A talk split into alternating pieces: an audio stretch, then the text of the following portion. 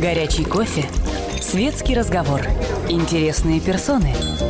Хорошая компания. Беседка. Уютное место для душевного разговора. Здравствуйте. Сегодня вы можете позвонить в беседку «Комсомольской правды» по телефону прямого эфира 8 800 200 ровно 9702 и на ваши вопросы ответит мой гость, исполнительный директор компании «Лукойл Инжиниринг» Николай Николаевич Карнаухов. Николай Николаевич, здравствуйте. Еще до вопросов э, от слушателей задам вам вопрос, который сейчас очень бурно обсуждают, э, по-моему, по всему миру, а именно – вопрос о буме сланцевых месторождений.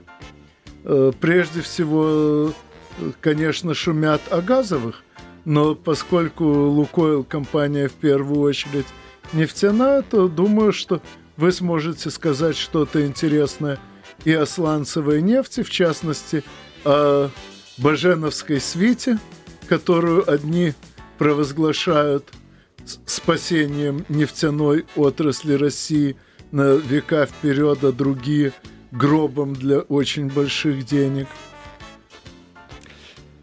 Здравствуйте, уважаемые э, слушатели. Э, я, конечно, понимаю, что тема сейчас достаточно э, широко обсуждаемая в кругу специалистов, но она сегодня уже начинает волновать и рядовых граждан не только нашей страны, а и мира.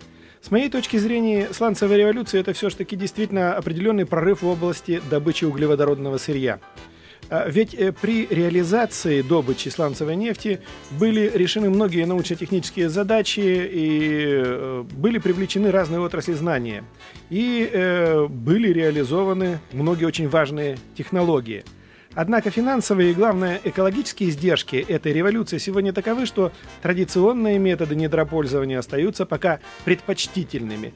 Даже по прогнозам э, сегодня лидеров э, сланцевой добычи газа американцев, э, по их собственным прогнозам, уже начиная с 16-17 года темпы добычи газа и нефти в их собственной стране будут снижаться.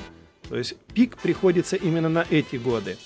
Не всякого сомнения, есть люди, которые высказывают мнение, что этот бум имеет некую идеологическую подоплеку, как в свое время диверсии Соединенных Штатов Америки и Саудовской Аравии против Советского Союза по обрушению цен на нефть.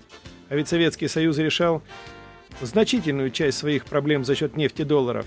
Ну, так... строго говоря, насколько я помню, тогда доля нефтегазового экспорта – Э, была значительно меньше, чем сейчас, даже в экспортном балансе, не говоря уж обо всем бюджете. Другое дело, что тогда допустили э, стратегический просчет, э, рассчитывая на экспорт сравнительно немногих, но жизненно важных э, товаров.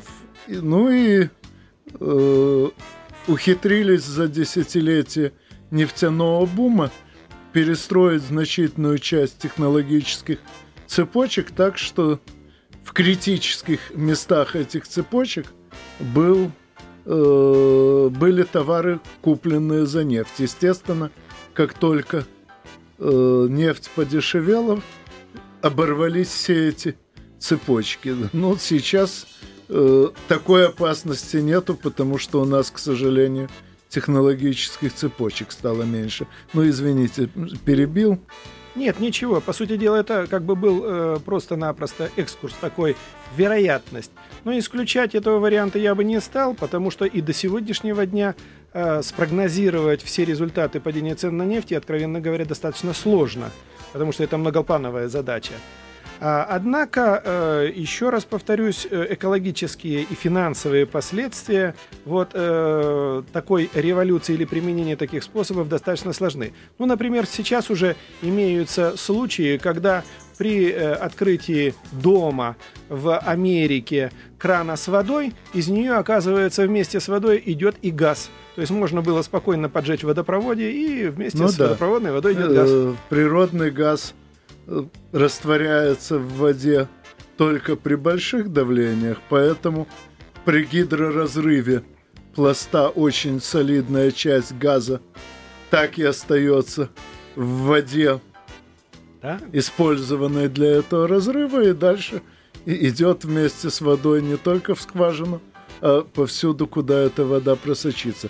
Кстати, воспользуюсь случаем, чтобы ответить на вопрос, который мне самому задавали на, ну, в моем живом журнале во время дискуссий. А почему я считаю сланцевую нефть перспективной, а сланцевый газ неперспективным? Ну, в основном потому, что жидкость, в отличие от газа, не сжимаемая, когда вы вскрываете э, пласт, э, наполненный газом, то при спаде давления э, тут же перекрываются все поры настолько быстро, что, ну, насколько мне известно, э, средняя скважина, пробуренная в сланцевом пласте, э, за год раз в 10-20 уменьшает выход газа. А жидкости не сжимаемы, поэтому э, даже при некотором падении давления в пласте такого вот схлопывания, закрывания всех пор не происходит, нефть продолжает сочиться довольно быстро. И, кстати, это объясняет, почему для добычи сланцевого газа требуется этого самого Э, требуется воды для этого самого гидроразрыва пласта э, в десятки раз больше. Я уже вижу вашу улыбку, я понимаю, что изложил очень примитивно для... И специалист найдет в моих словах множество погрешностей, но это, так сказать, объяснение на пальцах, понятное даже членам нашего правительства. Ну, извиняюсь. Э, э, я почему, как говорится, здесь улыбался? Э, дело в том, что я сегодня к сланцевой нефти и к сланцевому газу относится достаточно большой, эм, большое количество нефтей, которые называются трудноизвлекаемыми. К ним вот вы упомянули уже вопрос добычи нефти из Баженовской свиты. Это определенная э, такая залежь, которая находится на глубине примерно 2 километра. И э, основное ее распространение у нас в России – это Западная Сибирь. А, в этой залежи находится достаточно много такой э, вязкой или даже ранней нефти, то есть еще перерабатываемой, только еще становлящ, становящейся нефтью. И она очень достаточно трудно добываемая, потому что она, во-первых, находится в породах с низким проницанием пор, а во-вторых, она является высоковязкой. Но, тем не менее, зато по даже самым скромным оценкам сегодня запасы этой нефти в России – у нас превышают запасы, годово, годовые запасы нефти в Соединенных Штатах Америки. Годовые или все разведаны? Ну, можно э, сказать сегодня mm. все разведанные, но я бы сказал все разведанные в расчете на год, а. что называется, по годовому масштабу добычи. Понятно.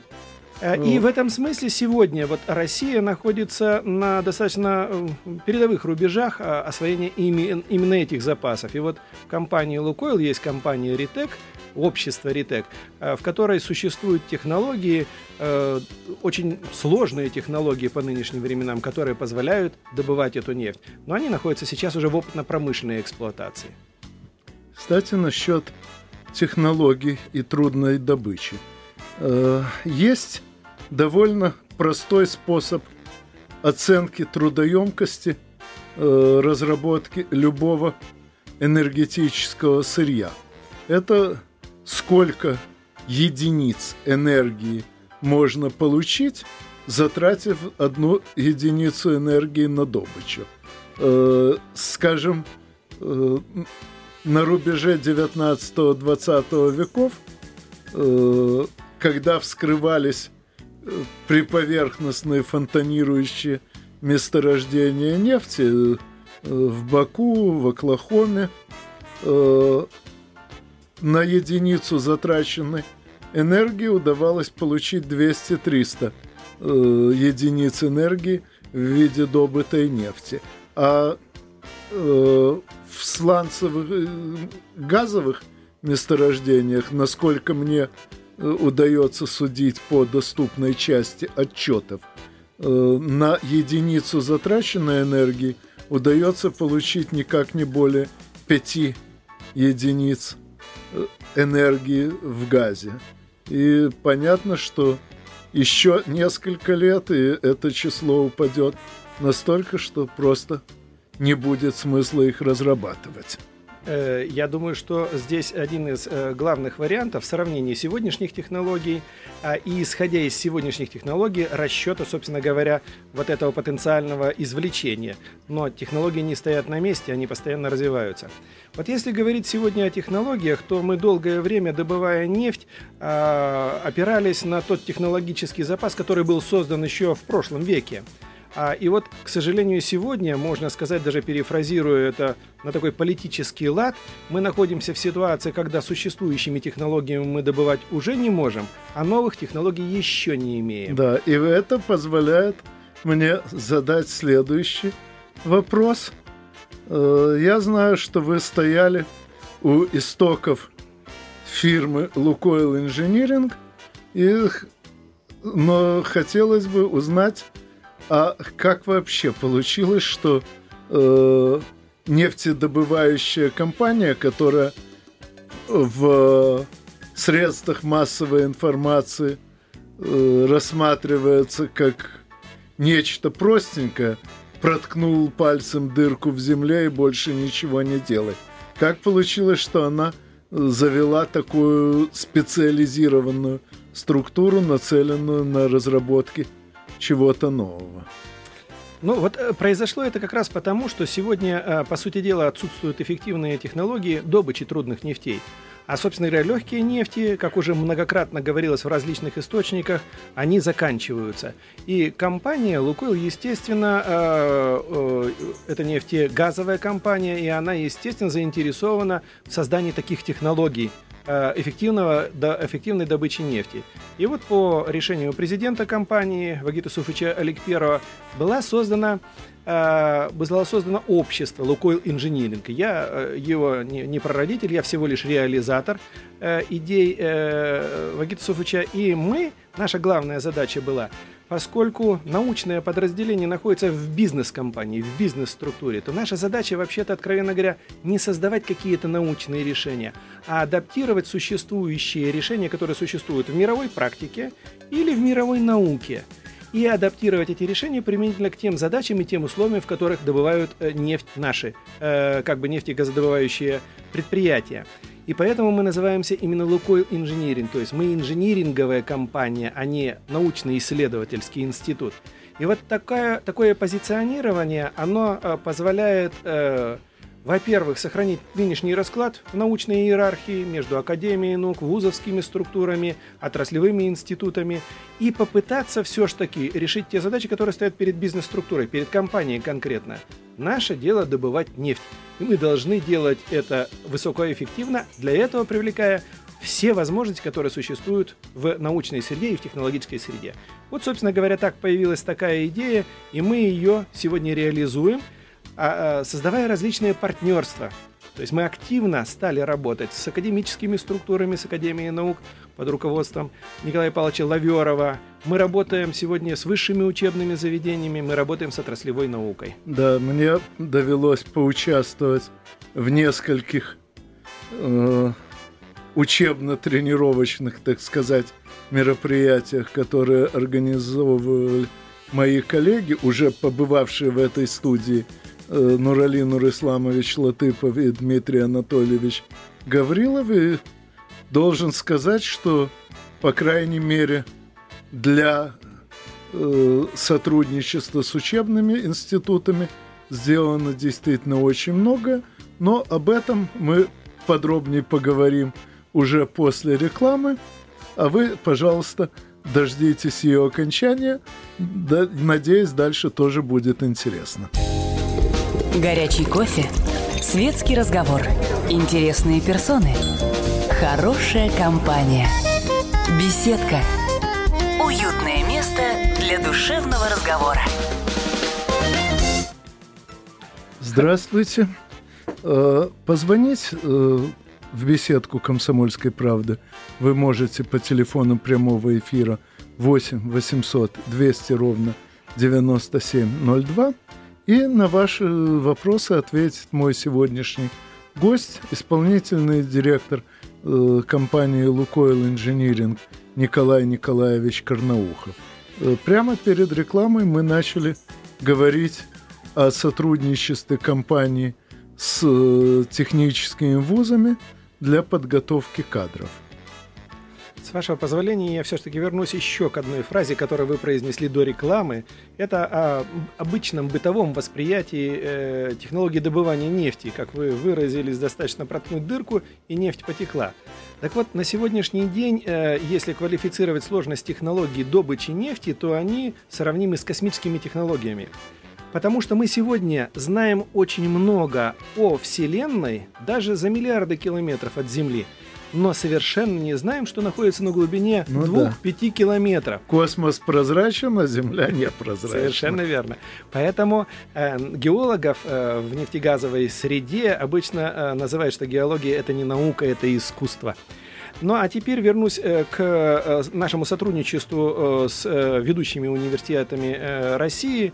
Как мы понимаем, самое главное при Э, реорганизации и переходе любой нефтяной компании на инновационные рельсы чрезвычайно важным является не структурные изменения, которые обычно происходят при реорганизации каких-либо компаний, а важно понимать, раз это научно-проектный комплекс, то в нем самое, э, самое главное – это интеллект.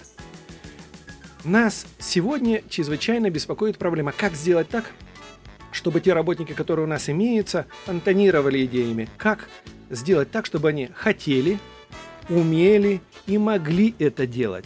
И вот в связи с этим, конечно же, наше партнерство с высшими учебными заведениями носит комплексный характер. Во-первых, мы в 2011 году создали очень интересный проект, который, на мой взгляд, сегодня носит уникальный характер для Российской Федерации.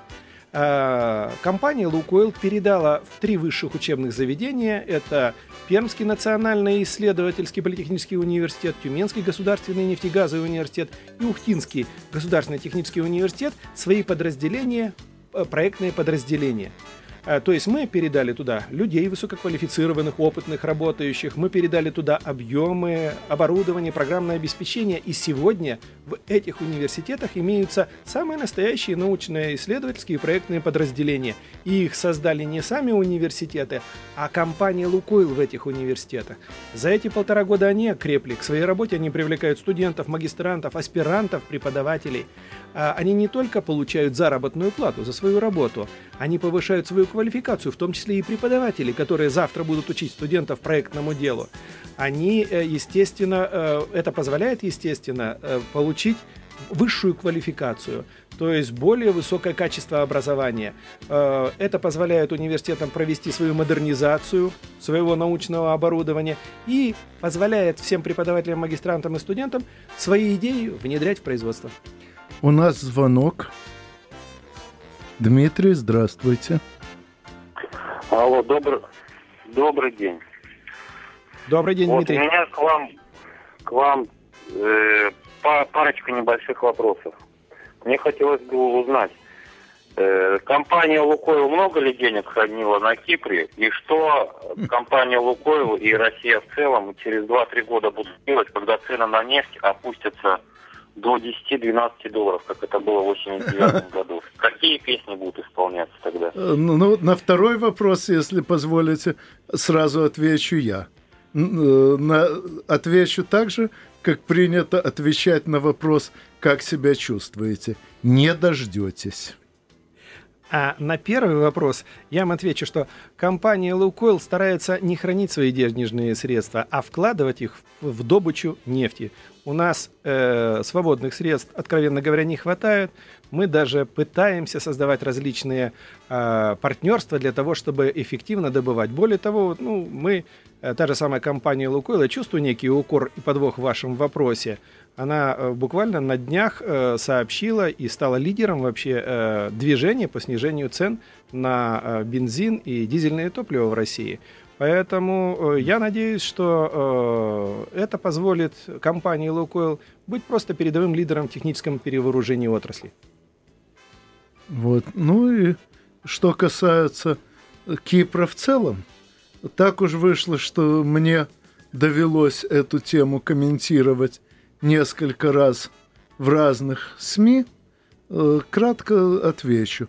Большая часть э, средств, которые хранили там э, российские компании, это были средства никоим образом не укрытые от государства, а оборотные средства для участия в средиземноморской торговле.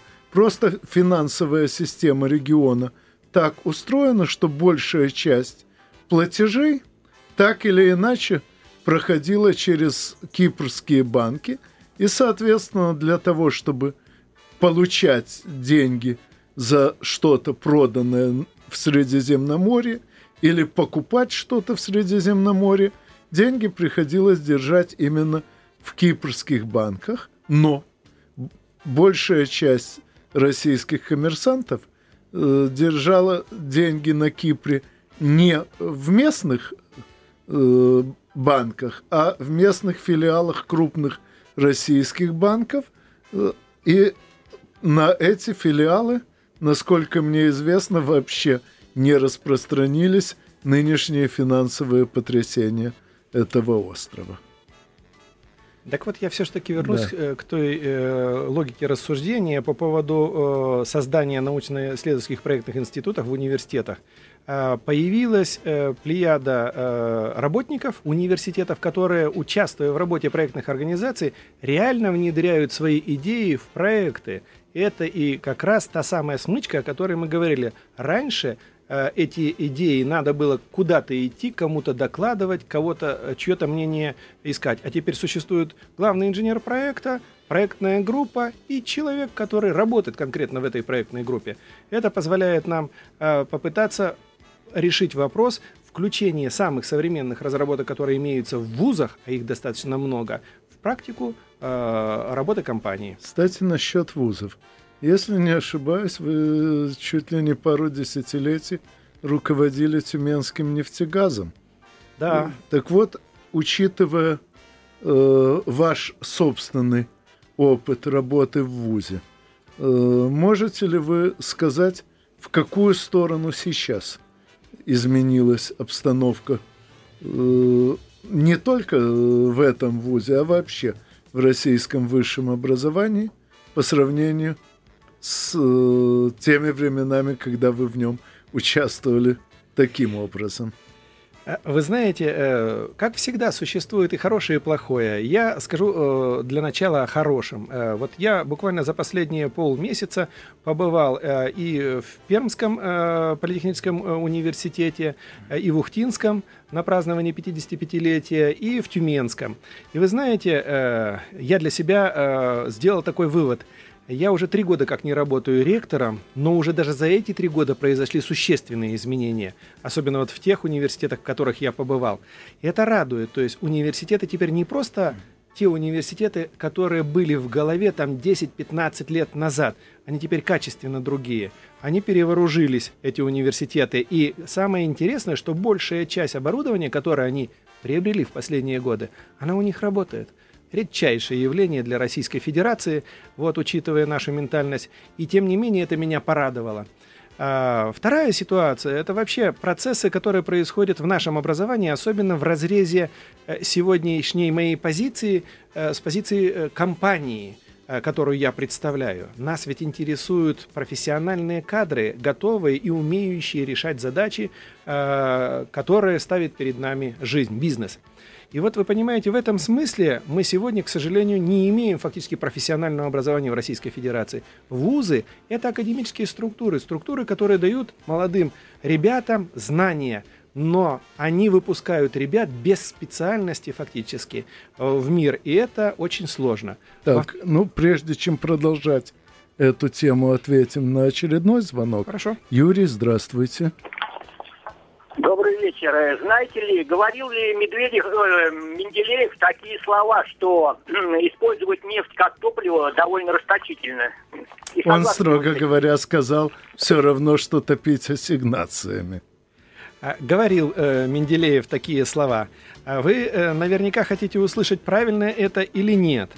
А, естественно, неправильно. И вообще государство сегодня ставит вопрос о более глубокой переработке и нефти, и газа, и такие э, предприятия, они развиваются. Но э, и топливо – это достаточно высокотехнологичное использование э, нефти. Почему? Потому что та энергия, которую мы получаем в результате преобразования топлива, хотя бы в двигателях внутреннего сгорания, она ведь решает многочисленные задачи. Ну, например, задачу спасения э, граждан, когда э, автомобиль скорой помощи приезжает к вам. Это же жизнь человеческая. И сегодня будем рассуждать, топить или не топить, когда человеку надо э, сделать сердечную операцию. Вообще-то, откровенно говоря, неправомерная постановка. Э, с другой стороны, я солидарен с вами и поддерживаю э, не то что идею, а магистральное направление. Надо переходить к более глубокой переработке нефти. И вот компания Лукойл, в частности, это делает достаточно успешно. Но это предмет отдельного разговора. Ну, а я скажу, что э, нефть, конечно, э, очень удобна для множества химических технологий, но природный газ – э, пожалуй, еще удобнее. А вообще при наличии должной э, научной ловкости э, в качестве химического сырья можно использовать практически все, что угодно. Например, э, немецкая химия э, еще в XIX веке базировалась на переработке угля – и по сей день на нее опирается. Так что нефть, конечно, в качестве химического сырья очень хороша, но, насколько я могу судить, э, на фоне многих других видов сырья она мало выделяется. А вот нефть как топливо настолько удобнее любых других видов топлива для транспорта, что тут ее заменить в обозримом будущем будет почти невозможно.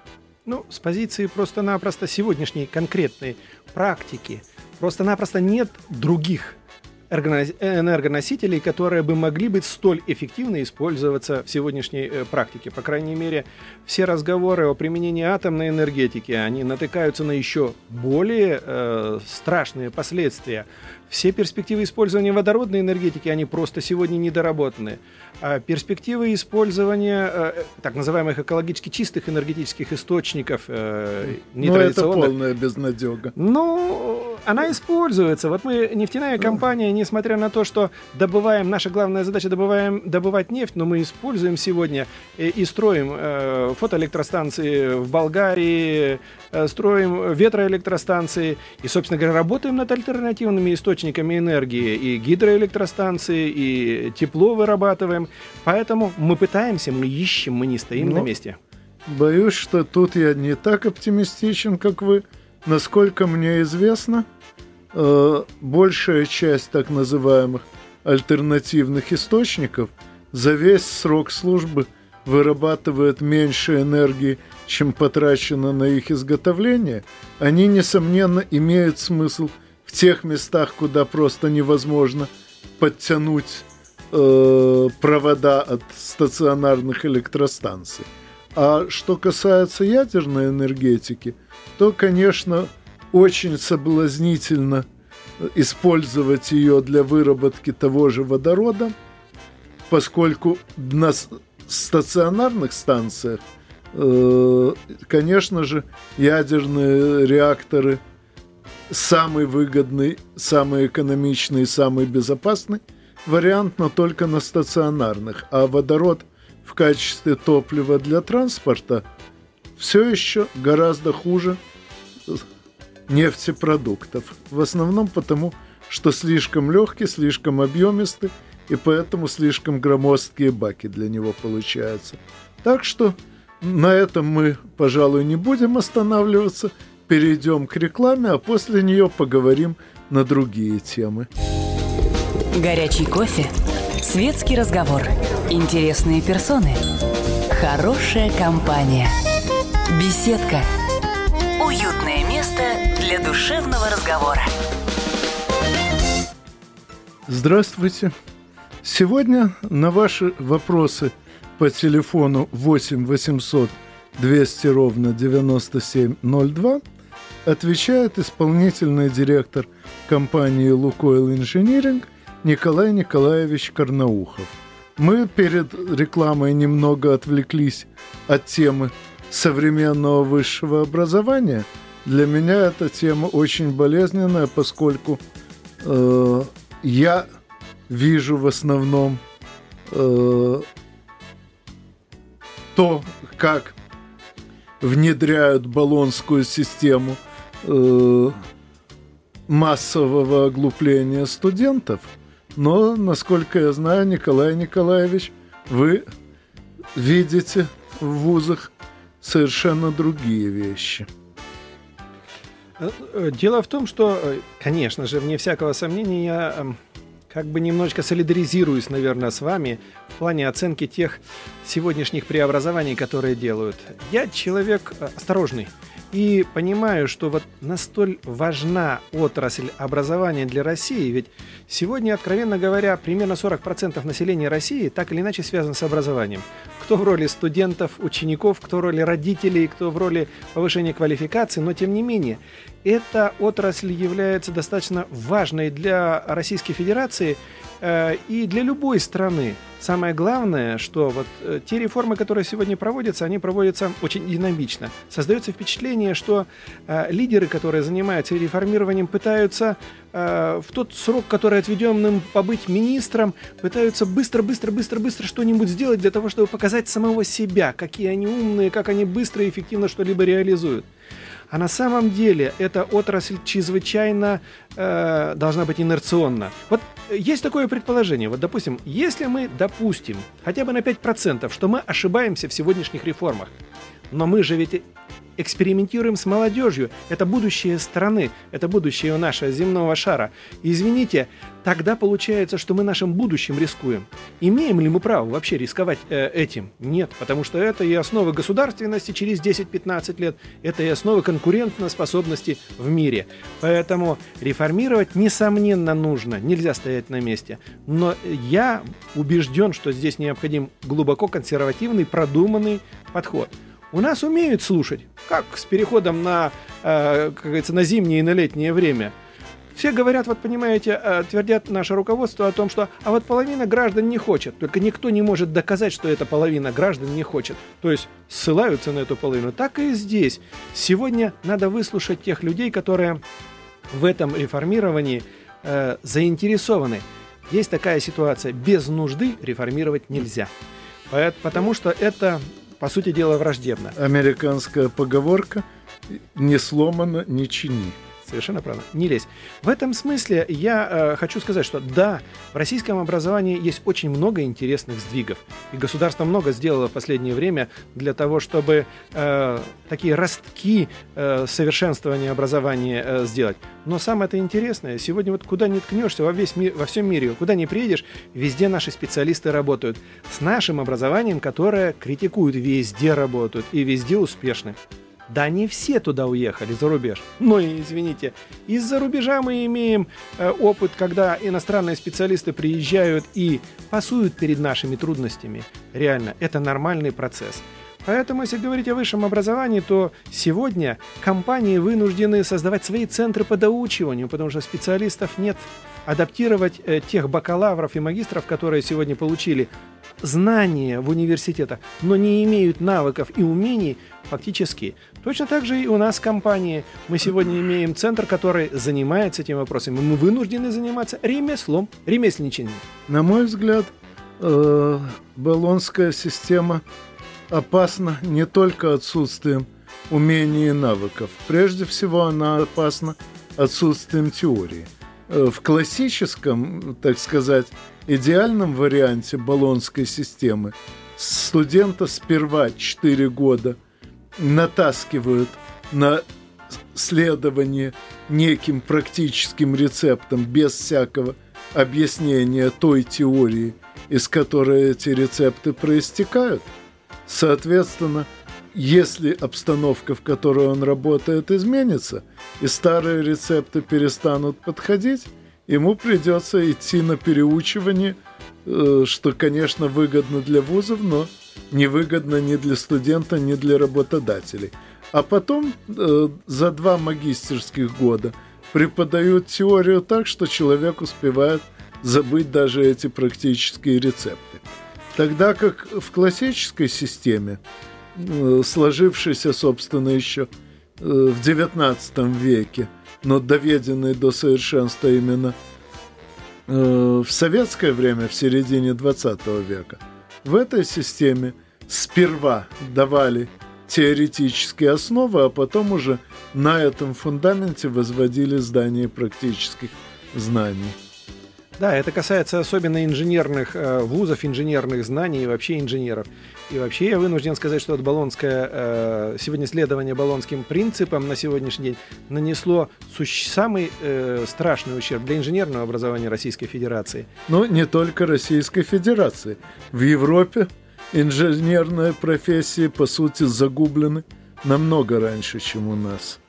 Но остаются, остаются еще источники э, инженерной школы и в Германии, и во Франции, да и в самых Соединенных Штатах Америки. Э, Массачусетский технологический университет не собирается менять свои программы. Они как учили, так и учат. Более Точно. того, они даже не собираются переименовываться из института, института в да. университет, да. как это сделали многие наши вузы, хотя, конечно, Массачусетский технологический в большей мере заслуживает этого знания, чем львиная доля современных э, университетов на постсоветском пространстве. Совершенно правильно. Я здесь э, с вами согласен, но тем не менее, вот э, мы сегодня сталкиваемся с нехваткой именно инженерных специалистов. И не просто инженерных специалистов, а просто людей, которые имеют действительно глубокие фундаментальные знания, о которых вы сегодня сказали. Потому что эти фундаментальные знания вообще позволяют инженеру учиться в дальнейшем. Ведь жизнь же не стоит на месте. Постоянно появляются новые приборы, техника, технологии, и необходимо постоянно переучиваться. Отсутствие фундаментальных знаний не позволяет, к сожалению, переучиваться. Это означает, для человека становится бесперспективным. Инженерные специальности сегодня, они ведь являются крайне трудными. У меня был случай, когда э, один из знакомых а, определял сына э, в университет и выбирал специальность для него. И когда я ему порекомендовал специальность нефтяника, он сам инженер, он говорит, что я опять этот сопромат, теория машин и механизмов, не спать ночами, чертить. Да зачем мне это нужно, когда можно просто-напросто, извините, заниматься сегодня социологией или э, экономикой, фактически научившись только считать? Ну, должен сказать, что э, вот у меня были публикации на смерть недавнюю э, Маргарет Хилды Алфредовны Робертс, более известной по фамилии мужа Тэтчер. Так вот, э, должен сказать, что она совершила ту же фундаментальную ошибку, которую совершают нынешние Тэтчера-поклонники, а именно она попыталась построить финансовое могущество без промышленного.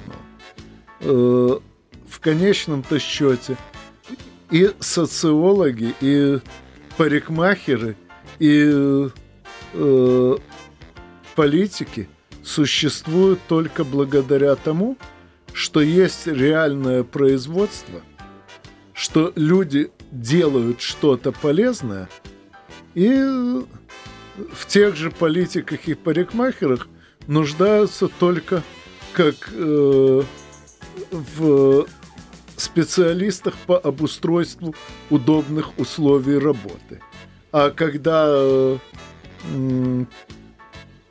те, кто ничего не производит, начинают считать себя важнее тех, кто производит, кончаются тем, что производить становится некому, и вся пирамида, оставшись без фундамента, с громким треском рушится. Скажем, финансовое могущество – в Британии, ради которого Тэтчер в бытность свою премьером фактически уничтожила тамошнее промышленное могущество. Сейчас это финансовое могущество тоже рушится, и хотя формально еще многие важные для мировой экономики решения принимаются в Лондоне, но они принимаются уже не англичанами и не для англичан. Самое обидное в системе образования сегодняшней, что мы говорим, что мы должны попытаться э, отобрать и обучить наиболее талантливую молодежь. Возникает несколько парадоксальных вещей, которые вот мне до сих пор непонятны. Э, система ЕГЭ, например, позволила э, каждому э, ученику, как это говорилось, с далекого Дальнего Востока поступить в МГУ. Но никто не просчитал, что человек, который приехал из далекого Владивостока в МГУ, получивший образование в МГУ, обратно во Владивосток уже не вернется. Это первая проблема. Вторая ситуация. Сегодня, когда ребята поступают в университеты, я смотрю, куда э, основная часть отличников пытается поступить. Опять же, не на фундаментальные специальности, не на инженерные специальности, а на экономические, менеджерские, э, правовые специальности. Можно подумать, что только там требуются таланты. И э, они тоже... Ну, что касается талантов, э, если не ошибаюсь, Давид Гильберт, знаменитый математик, сказал об одном из своих учеников. Он стал поэтом, потому что для математики ему не хватало воображения. Так и сейчас – подавляющему большинству тех, кто провозглашает себя творческими личностями э, и идет в разнообразные творческие профессии вроде э, актерства э, и э, рисования, на самом деле им просто не хватает творческих способностей для того, чтобы создавать что-то действительно новое.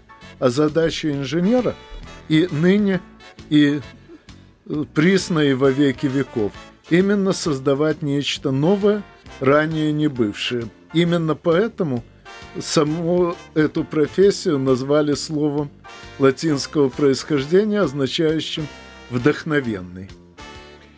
Но э, я и э, хотел бы обратить внимание на то, что Сегодня государству важно создать условия для привлечения творческих людей в инженерные специальности, ибо это основа это производства. Ну и должен заметить, что, э, насколько мне известно нынешнее состояние рынка труда, хороший э, инженер сейчас в состоянии заработать несравненно больше, э, чем те, кого нынче велено считать людьми творческих профессий. Так что это еще, помимо прочего, выгодно. Дело в том, что у нас действительно был период перепроизводства инженеров в позднесоветские времена, когда промышленность по многим э, причинам, которые здесь долго обсуждать, временно сократила разработку действительно принципиальных новшеств. Вот тогда и сложилось впечатление о том, что инженер – это нечто ненужное, чем можно затыкать любые дырки в хозяйстве. Но, насколько я могу судить, это был очень краткий период. И сейчас э, наша российская жизнь нуждается в несравненно больших ресурсах создания чего-то нового, чем могут себе вообразить даже авторы термина «креативный класс», не говоря уж о наполнении этого термина.